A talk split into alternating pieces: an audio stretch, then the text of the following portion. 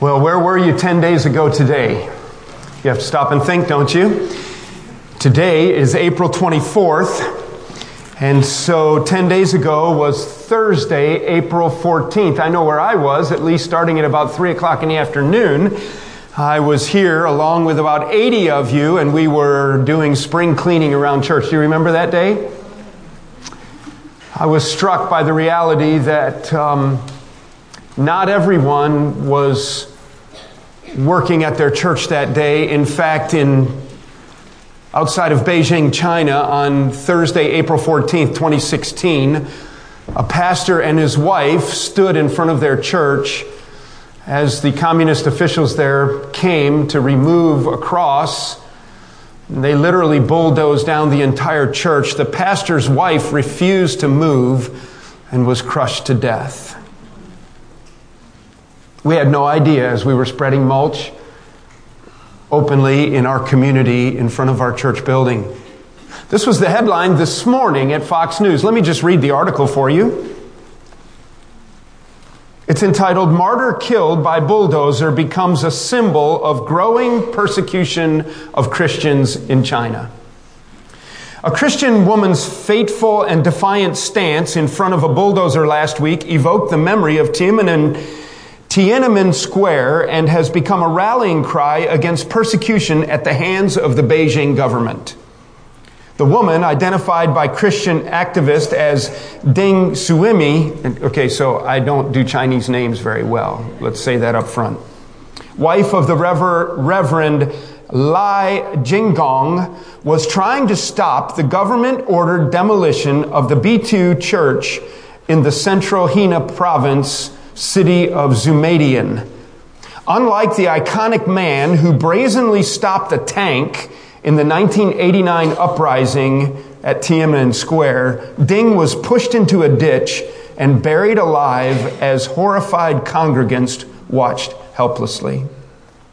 Bury them alive for me, a member of the demolition team said, according to a report by China Aid, a nonprofit focused on human rights and religious freedom in the world's most populous country. I will be responsible for their lives, he went on to say. Bob Fu of China Aid, who, by the way, has been here in our pulpit, he's out of Texas. We need to have Bob back, a good friend of Mike Donnelly. Bob Fu of China Aid said, the government wants to contain the growth of Christianity. This grim incident underscores the Chinese government's increasing persecution of religious minorities, say advocates. Thousands of churches across the country have been demolished in the past year, and dozens of pastors have been arrested on trumped up corruption charges, according to nonprofit groups that monitor the situation. There was a time when they, the Christians, were being recognized as productive members of society. The government treated them fairly, David Curry, president and CEO of Christian advocacy group Open Doors USA, told FoxNews.com. But that has changed. China has the goal of nationalizing Christians. A little more than 5% of China's 1.4 billion people are believed to be Christians. Curry said that the Chinese government appears determined to lower the profile of the church. Now, listen to some of the language of this article.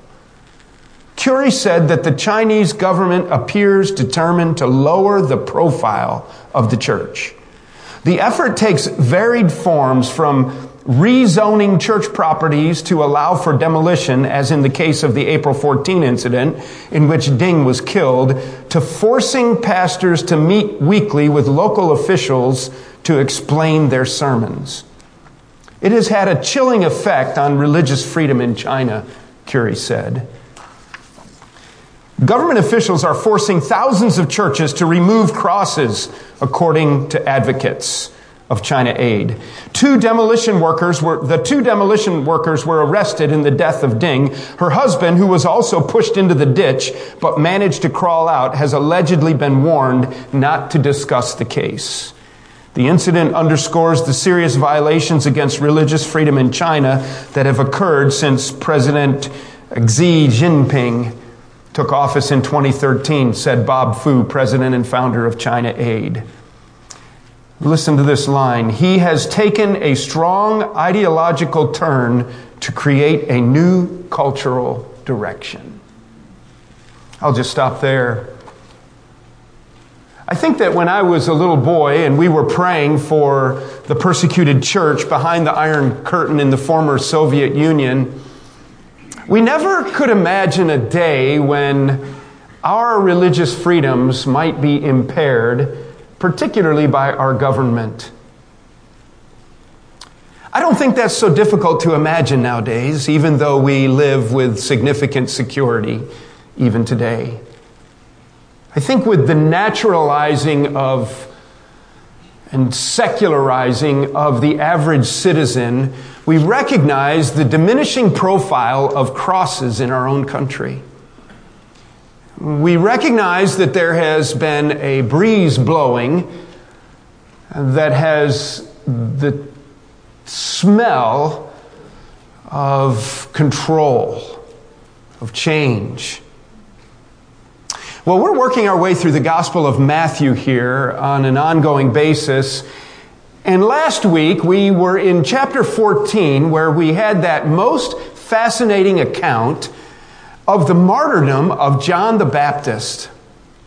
And that just got the pastor's wheels turning, and I just thought that we needed to develop that theme a little bit more yet again this week. And so we're not really in Matthew's gospel. In fact, I would invite you to turn to 1 Peter to begin with this morning as we turn into our Bibles. But we're asking the question is it really worth it? We imagine that question from John the Baptist as the sword came down upon his neck, where he had had only about one year of public ministry intersecting with our Lord's ministry for about six months, recognizing that the Messiah for which he had prepared the way, John the Baptist had prepared the way, was within walking distance, and yet he let the sword fall as an antagonistic king and queen, with quotes around them, took the life of this great preacher. Is it really worth it? Out of just my musings and meditations on that passage and the message we had last week, my concern is uh, to have my own heart prepared to stand for Christ no matter what, and to help prepare our church to overcome complacency, which naturally settles in. Um, we are very wealthy, we are very comfortable, are we not? We would not even sit on plywood benches this morning, would we? Not very cheerfully. Not as long as OPV preaches, anyway.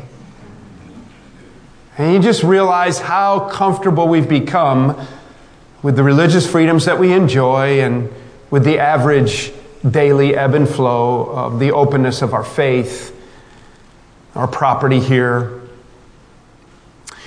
But if times change, are we ready we recognize that God's people around the world from the very first century have suffered for Christ. John the Baptist becoming essentially the first recorded martyr of the New Testament. In Acts chapter 6, we have Stephen, the first recorded martyr for Christ. Following the resurrection of Christ, he would be the first church martyr. Peter gave instruction in his book to those who had been scattered by this persecution. You see, at first, the government of Rome was tolerant of Christianity. And in fact, Judaism had been embedded in the system, and Rome had even used the religious leaders of Judaism to help control the people. That's why the high priest, Caiaphas, and those kinds of officials, the Sanhedrin, were actually involved in the prosecution and, and crucifixion of the Lord Jesus Christ. But by 70 AD, all of that changed. In fact, Rome came through and with the edge of the sword slaughtered over 1.1 million Jews. That was the time when they destroyed the temple as well. Everything changed, and that would have marked the, the era of the catacombs then, which is reflective of the picture on the screen this morning. And so Peter is writing in around uh, 60 AD, in that range, somewhere there. And uh, it's not long before persecution takes place.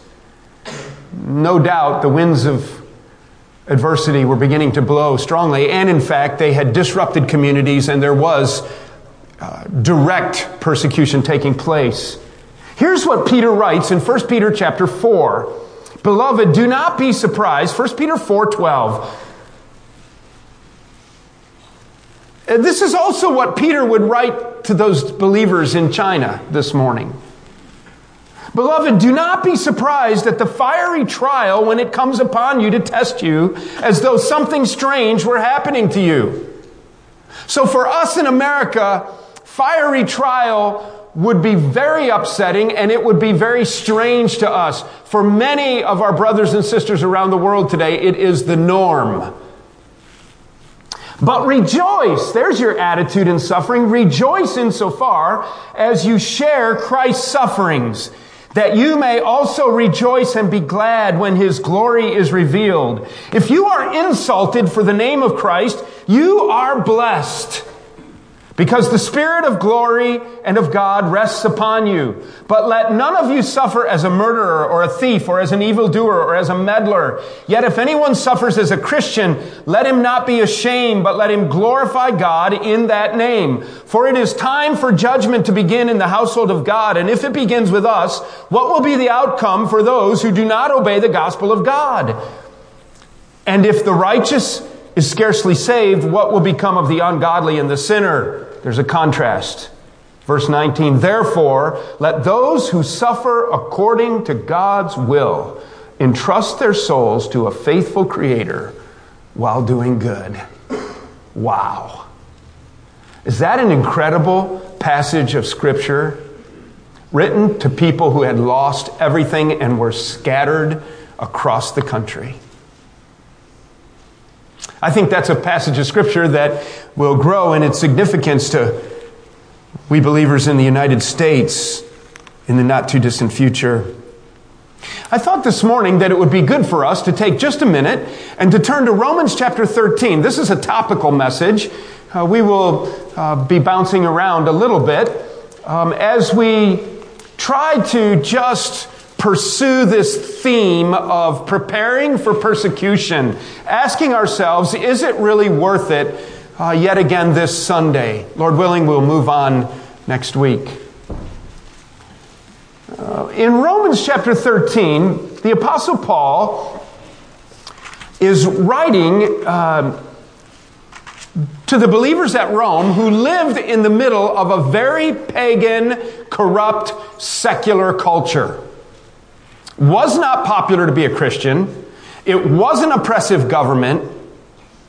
Taxation was upwards of 40% of one's income.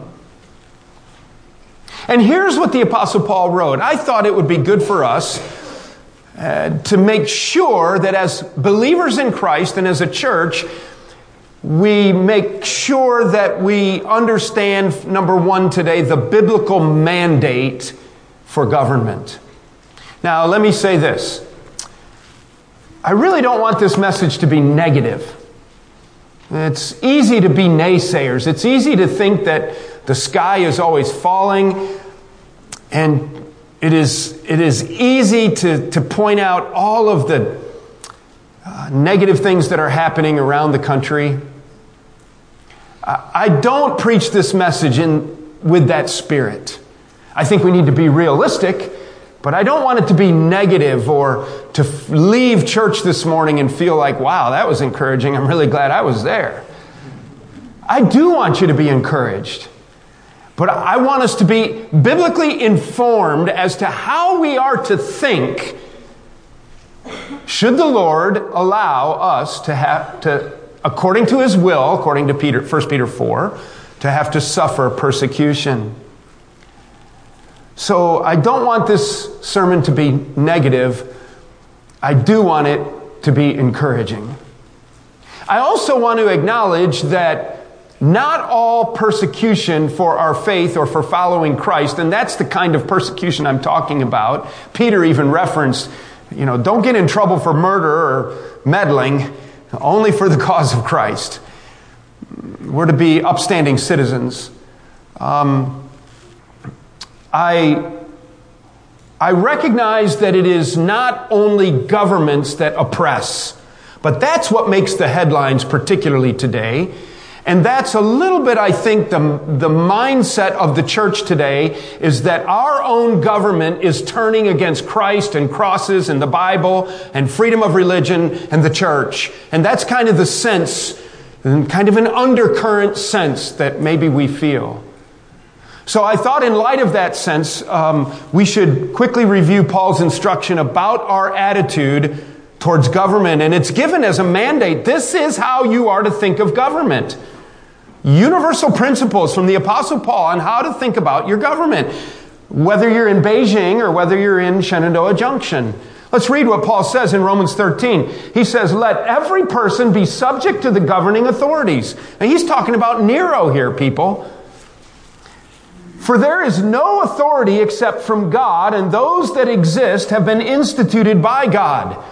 Therefore, whoever resists the authorities resists what God has appointed, and those who resist will incur judgment. For rulers are not a terror to do good, excuse me, for rulers, verse 3, are not a terror to good conduct, but to bad. Would you have no fear of the one who is in authority? And then do what is good and you will receive his approval. For he is God's servant for your good. That's the standard. The middle of verse 4 But if you do wrong, be afraid, for he does not bear the sword in vain. For he is the servant of God, an avenger who carries out God's wrath on the wrongdoer. Therefore, one must be in subjection, not only to avoid God's wrath, but also for the sake of conscience. For because of this, you also pay taxes. For the authorities are ministers of God, attending to this very thing. Pay to all what is owed to them, taxes to whom taxes are owed, revenue to whom revenue is owed, respect to whom respect is owed, honor to whom honor is owed.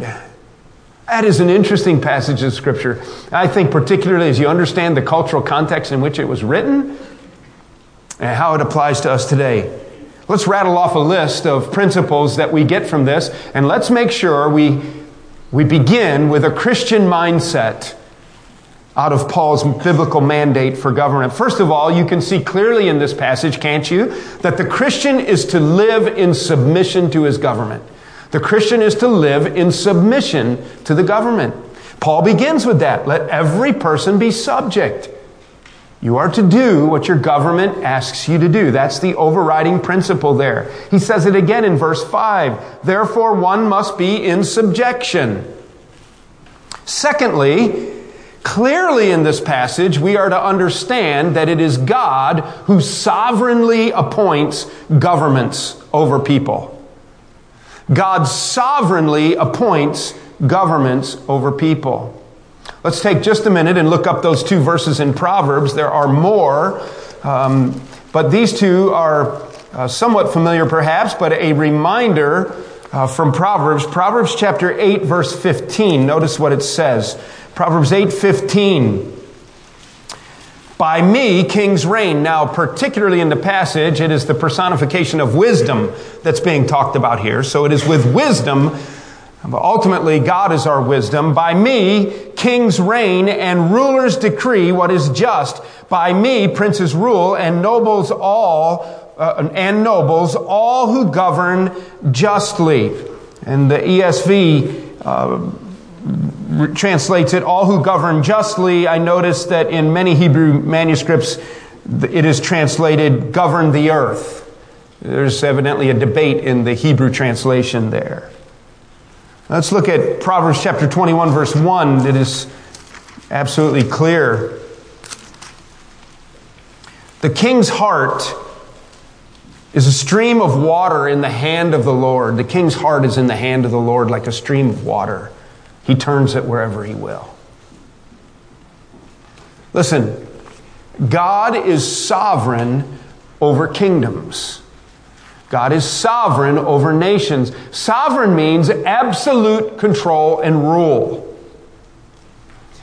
There is no governor, there is no mayor, there is no president, there is no king who is there by their own design. God is at work unfolding his plan. We could talk more about that, but that is a basic concept that the church and believers must understand that God is sovereign over the appointment of kings. Thirdly, government is God's servant. We're back in Romans 13. Government is God's servant for good. So in God's design, a government, a king, is to implement justice. We also know from other passages of Scripture that God hates injustice. We also recognize, and this is actually an argument for the very existence of God, that we have a conscience, and in our conscience embedded is, is an innate understanding that there is a right and a wrong, and when injustice takes place, we really feel violated. Injustice is enraging. God is enraged by injustice. He allows it, He uses it for His own end, and He allows injustice to take place through corrupt kings that He has allowed to be appointed for His own purposes. But the government is God's servant for good. The government also bears the sword of punishment. Governments have a right to bear arms, they have a right to execute, they have a right to enforce the law. In fact, without justice and without a legal system, there is anarchy, and in anarchy, there's nothing but the uh, amplification of sin and the disastrous results of sin as everyone does what is right in their own eyes. It's a disaster. It's burning and pillaging it's why when we watch the news and, and we hear of a mayor who has told her police force to stand down and let them burn down parts of her city, there is something inside of us that says, What are you doing? Because God has placed them with a sword to enforce the law. And when they don't, there is something broken about that. We are to understand that about government. Finally, I want you to see that as citizens, we are to serve the government. For rulers are not a terror to good conduct, but to bad. Okay? Bad people should fear the government. Good people should not have to fear their government. That's why we teach our children that the policeman is our friend. We don't run from him. I recognize that there are all kinds of abuses at all kinds of levels. But law enforcement is our friend. The mayor is our friend. The city council is our friend. We're honest people, and we expect those kinds of relationships. We don't want to be blindsided by injustice or the undermining of righteous free living. And he says in verse 4 For he is God's servant for your good, but if you do wrong, be afraid. Verse 5 Therefore, one must be in subjection, not only to avoid God's wrath, but also for the sake of your conscience. Okay, don't violate your conscience in this matter, for because of this, you pay taxes, you pay what is owed, revenue to whom, and then you respect those to whom respect is owed, and honor to whom honor is owed. We are to serve with respect our government. I thought it was important for us as we enter into this message to have this foundation, this understanding. That is the biblical mandate. That's the biblical teaching of a proper view of government. Now, that brings then us to the point of all kinds of questions. Okay, what if our government has an open forum and they want to allow restrooms to be open for all kinds of perversion and different people who are involved in all kinds of perverse lifestyle. And we as citizens go and then our government doesn't want to hear and they actually mock us publicly, which they did. I stood and watched our own people be mocked publicly as they stood up against the SOGI issues in our own community just a few weeks ago. And it just generates all kinds of questions. What do you do? How do you live inside this? What if the government is corrupt? What if the government is, what if injustice is prevailing? When, when do we take up arms and when do we fire off powder? We know that as Americans, right? When we see the whites of their eyes, that's when you do it.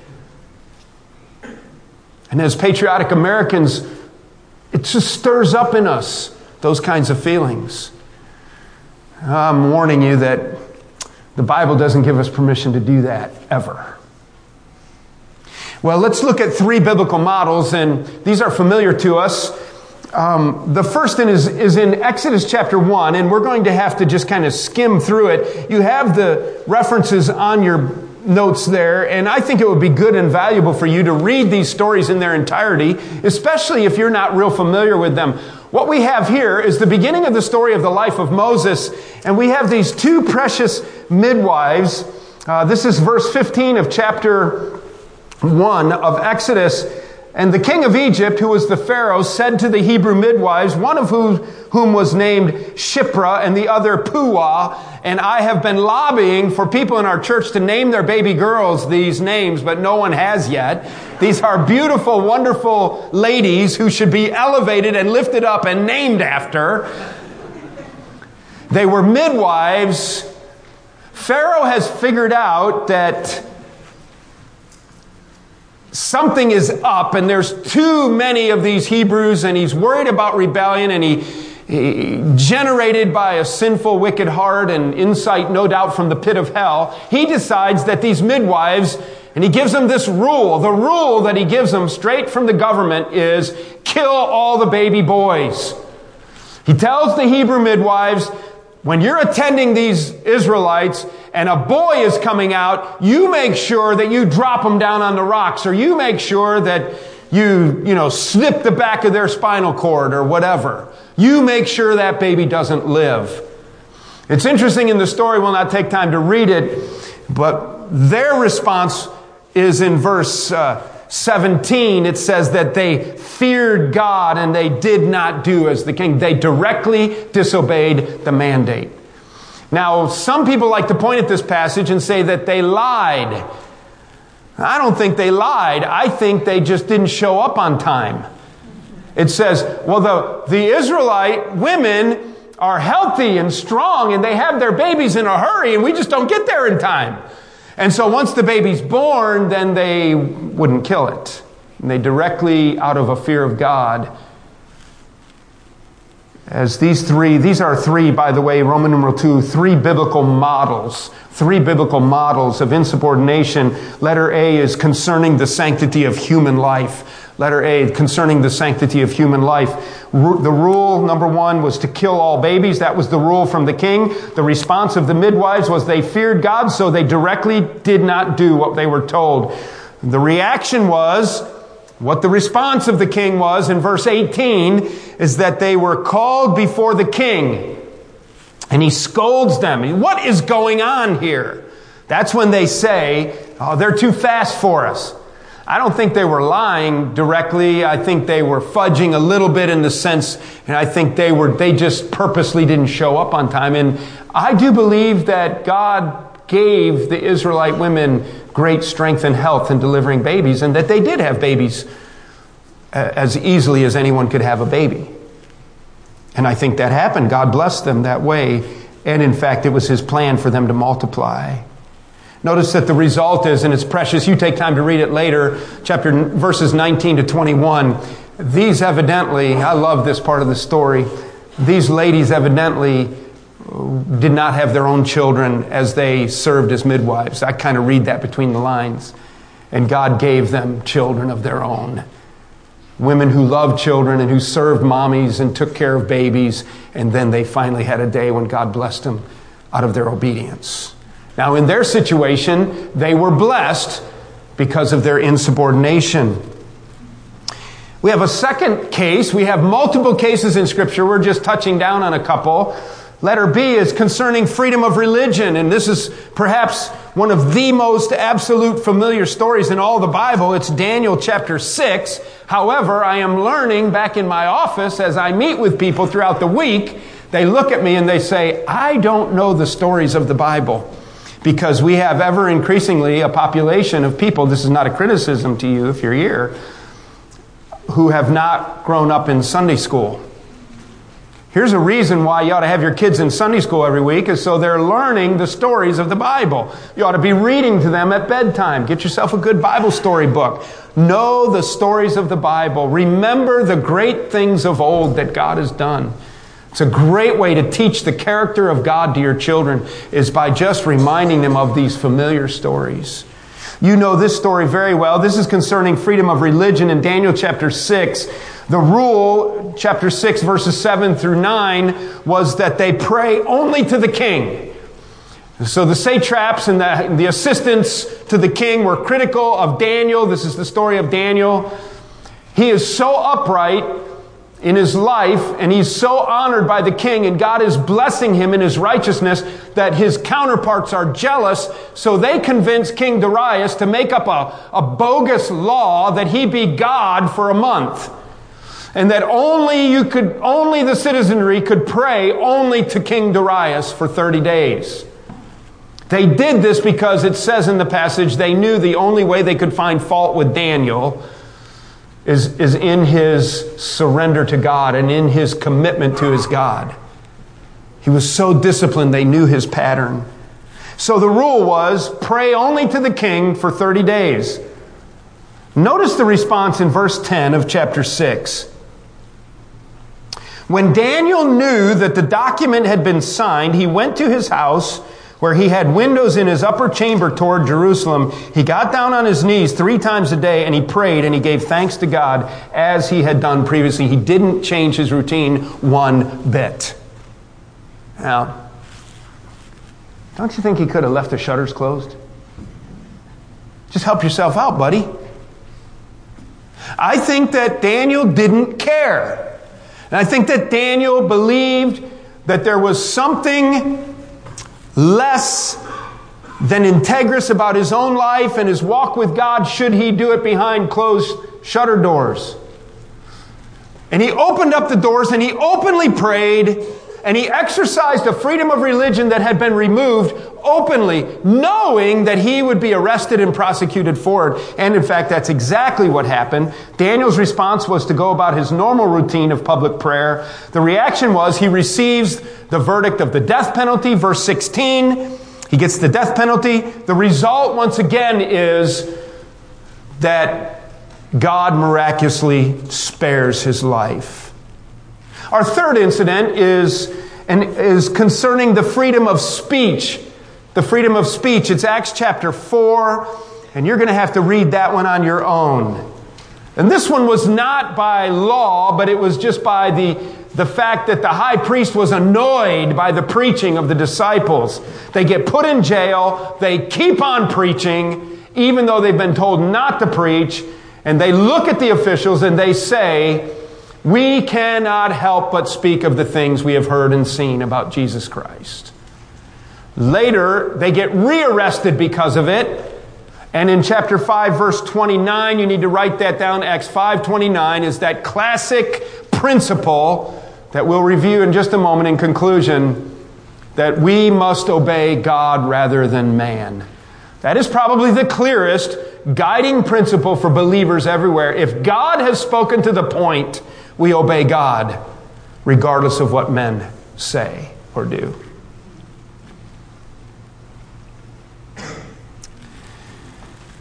Turn to Titus chapter 3, verses 1 through 6, will you? And we conclude with a running list that I'll probably not get through. Here's the biblical mindset for being a courageous Christian. All right, so here's what we've tried to do is to just bump in. This is a huge topic.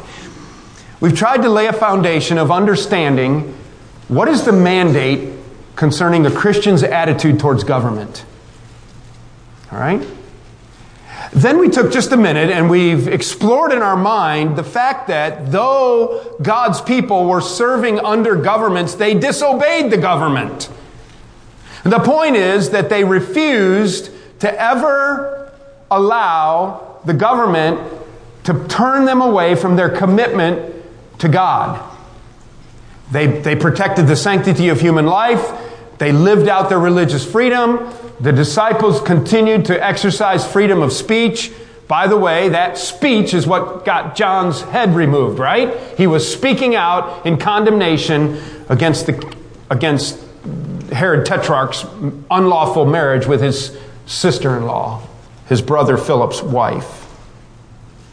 Titus chapter 3, verses 1 through 6 give us tremendous guidance as well concerning our attitude. What I want to do is very quickly then list off a number of principles that have just come to my mind as I've been meditating and pondering this.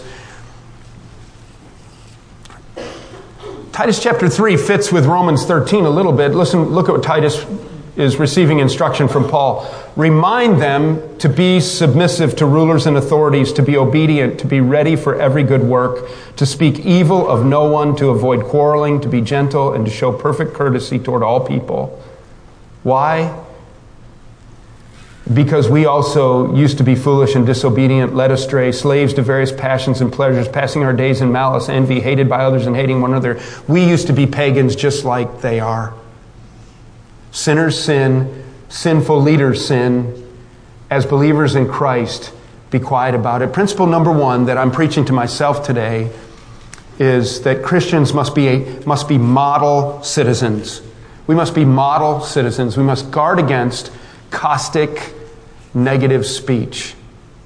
Now, I have said publicly not too long ago from this pulpit shame on our president.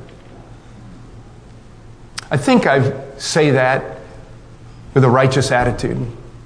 But we need to be careful. We need to be careful as we understand that someone who does not know God is not going to make godly decisions. And so we need to pray for them as Paul taught us in 1 Timothy. We need to show respect to these rulers and authorities and, and, and these uh, uh, rulers who are over us and these authorities that have power over us. Letter B, we must live out the overriding law of love. To love our neighbor as ourselves. Well, who's my neighbor, Lord? Oh, you want to go there? it's everybody. Thirdly, we are citizens, first and foremost, of heaven. That is to comfort us. And that is a word to patriots who want to burn powder. Oh, to be as zealous for my heavenly city as I am my earthly city. There's something wrong with a Christian who would rather live on this earth than live in heaven. We have no biblical model of violence or violent rebellion. That line is a little too short for violence. Sorry about that. Letter D, we have no biblical model for violence or violent rebellion against government. You can see my parenthetical thought there.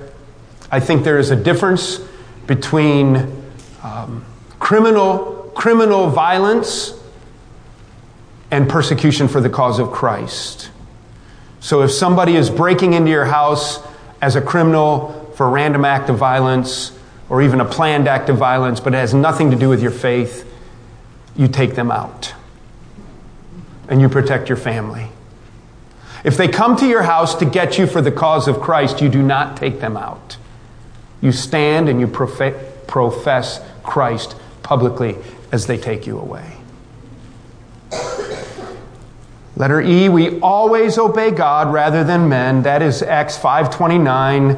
Letter F, we find rest in the sovereignty of God. God is sovereign over what happens to us. We are to model our suffering after Christ. That's that 1 Peter 4 passage that we opened up with as well, by the way. We are to model our suffering after Christ. Add 1 Peter 4, that passage we opened up with, 1 Peter 4, 12 through 19. We are just one breath away from the presence of Christ. You know, I think that this is uh, a very comforting truth. You know, many believers have been burned at the stake, had their heads cut off, been stretched to death, been sawn asunder. Read it in Hebrews 11. Been wrapped up in fresh deer hides and then thrown before wild animals and hyenas and lions and chewed and gnawed to death. And they're miserable for a short time. And we do not want to be miserable for a short time. We're very comfort oriented. I love hot showers, soft bedroom slippers, and so forth. But listen to me. that quickly you'll be in the presence of your Lord and Savior. So who cares? Who cares? And um, I think that's why, as we continue, though we have every right to engage enthusiastically in the legislative process and make change as we can make change, let's realize that these are days to walk with and grow in our relationship with Christ, to memorize scripture and hymns, and to put down deep roots of non negotiable biblical convictions.